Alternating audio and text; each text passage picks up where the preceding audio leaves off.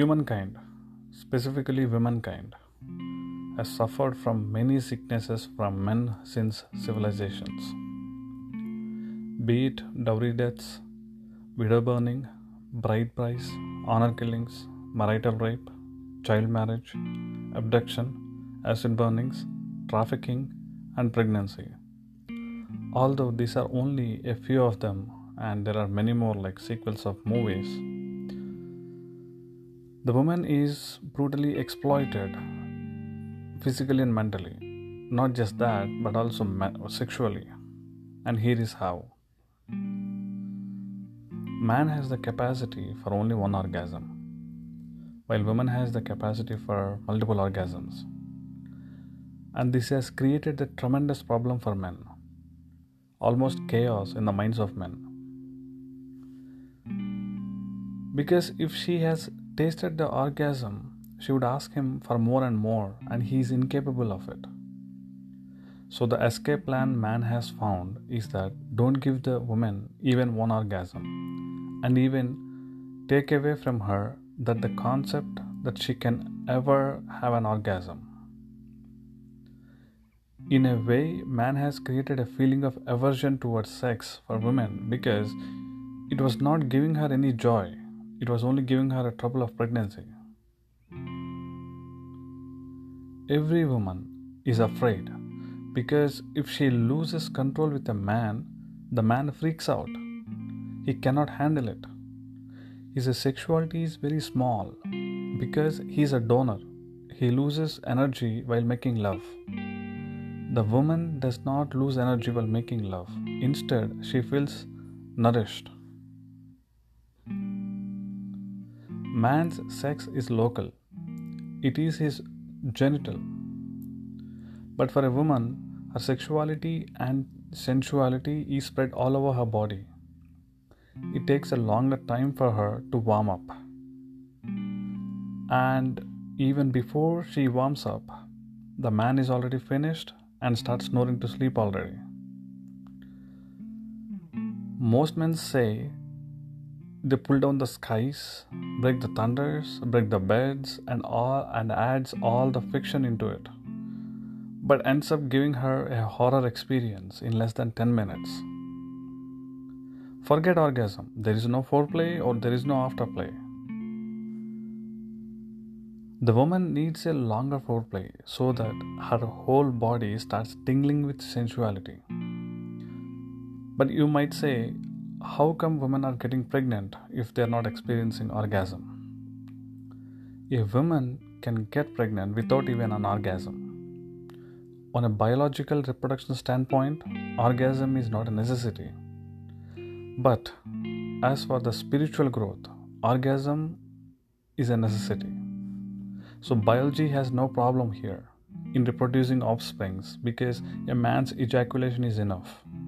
But the psychology has a problem because man fails to give an orgasm. Orgasm is nature's indication that you contain within yourself a tremendous amount of blissfulness. The single moment of orgasmic joy is so immense and so fulfilling that it is equal to eternity. Man has exploited woman to cover his incapableness over the centuries. Many women isn't even aware that they can have an orgasm or what an orgasm is, but they had conceived multiple kids. Even today, the sexuality is being sold as is business in form of cheap soft porno apps instead of teaching its eternity. Over the centuries, the pill and the condoms are a modern day revolution for women. Because in the past, making love meant more and more children. Our many great grandmothers has conceived 8, 9, 10, 12, even 20, n number of kids. And imagine the pain they have gone through the pregnancy. It is a torturous experience and man treated them like a cattle for making babies. a woman is meant to be treasured, not possessed like an object. And also, an orgasm doesn't have to be always about sex. A man like Gautam Buddha is living every moment of his life in orgasmic joy of peace. And find your orgasm both in life and in sex. I heard the story of this of a Cleopatra the most beautiful woman. When she died, according to old Egyptian rituals, her body was not buried for three days. Instead, she was raped in those three days. A dead body, a dead body was raped. I was surprised what kind of sick man would have done that. But then, as a fact, if we zoom in, all men have reduced women to corpses, at least while they are making love to them.